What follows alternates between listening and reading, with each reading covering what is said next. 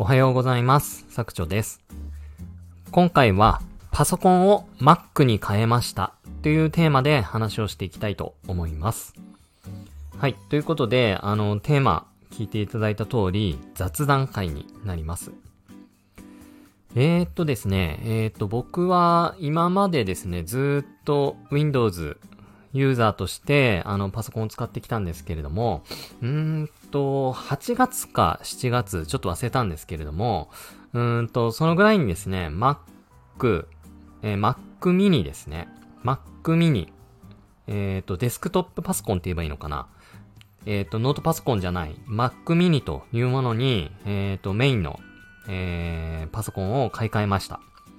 まあ、買い替えたというか、あの、ノートパソコンでもともと Windows のもの使ってて、まだ2年ぐらいしか経ってないんで、全然現役で使えるんですけれども、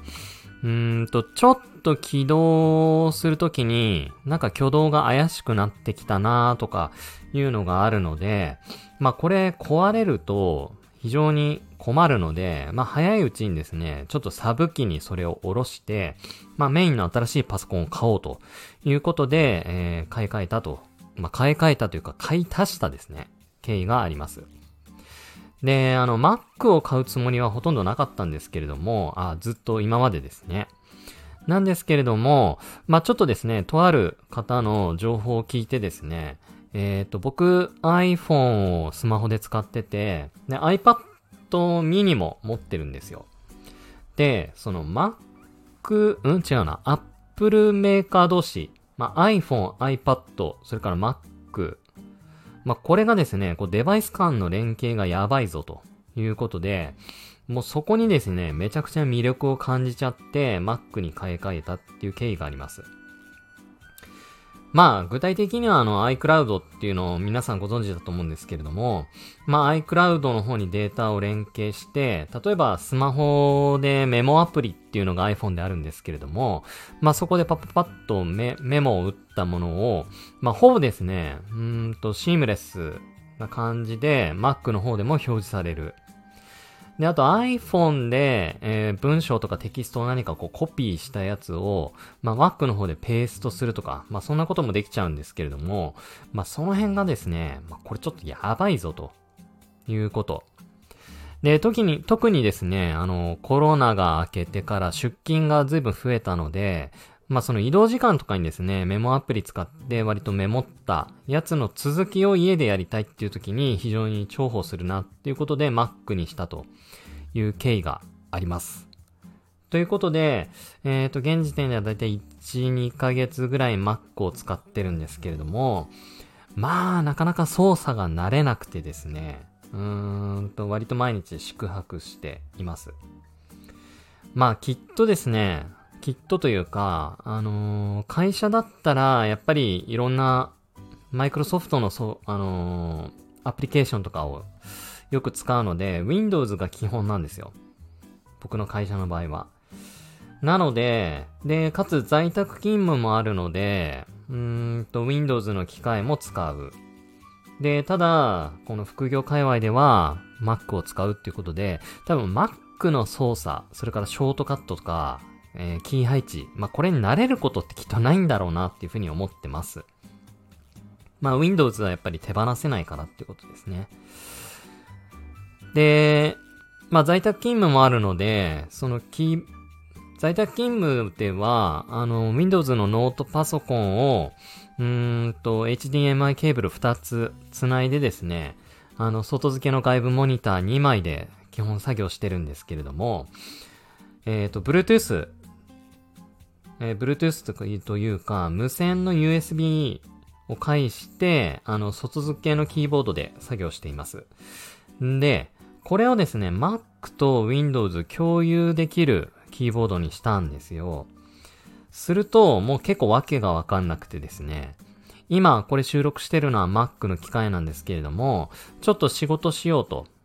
まあ言うことはちょっと今ないんですけれども、うんと在宅勤務だから Windows で仕事しなきゃっていうなると、同じキーボードですけれども、あの、ショートカットのキーとかそういうのが全部変わってですね、非常にやりにくいという事態に陥ってます。はい。ということで、その、まあ、操作がですね、なかなか慣れないっすね。これ Mac にすると。で、その辺ですね、まあ、ちょっといろんなブログとか、ホームページとかいろいろ見て、まあ、どういう設定したらいいかとかいろいろ試してはいるんですけれども、まあ、これはきっと慣れないなっていうふうに思ってます。まあ、Mac で言う、だと、まあ、Windows で言う、あのー、切り取り？データの切り取り。で、切り取ってペーストする。まあ、そういうのが、あの、コマンドとしてなかったり、まあ、ちょっと違うショートカットキー使えばそれと同じようなことできるんですけれども、まあ、それもですね、ちょっとめんどくさかったりとか、そもそもそのショートカットのキーのコマンドを覚えるのが、なかなか慣れないとか、まあ、その辺でですね、ちょっと苦労してるっていう、まあ、どうでもいい話ですね、をしてみました。はい。まあ、とはいえですね、やっぱりこのデバイス間の連携っていうのはかなりやばくってですね、うーんと、やっぱりこう、電車乗ってる続きを家帰ってきて、ちょっと文章カタカタやりたいなっていう時にめっちゃくちゃ重宝してるので、まあ、これはですね、やっぱり Apple 信者になるっていうのは、非常によくわかるなっていうふうに思いました。はい。まあ、ただし、ちょっと今までこう、Windows をメインで使っている人とか、まあ、会社で Windows を使ってるんだけど、あのー、プライベートで Mac を使いたいっていう人がもしいらっしゃったら、ちょっとですね、その辺の操作性の違いにかなり戸惑うし、まあ、なかなか両方使う環境にいたら、慣れることっていうのはなかなかないんじゃないかなっていうところだけ、あの、お伝えしようと思って今日配信を撮っています。はい。ということで、皆さんはですね、Windows、Mac、どっち使ってますか？で、もしですね、Mac 使ってる方いたら、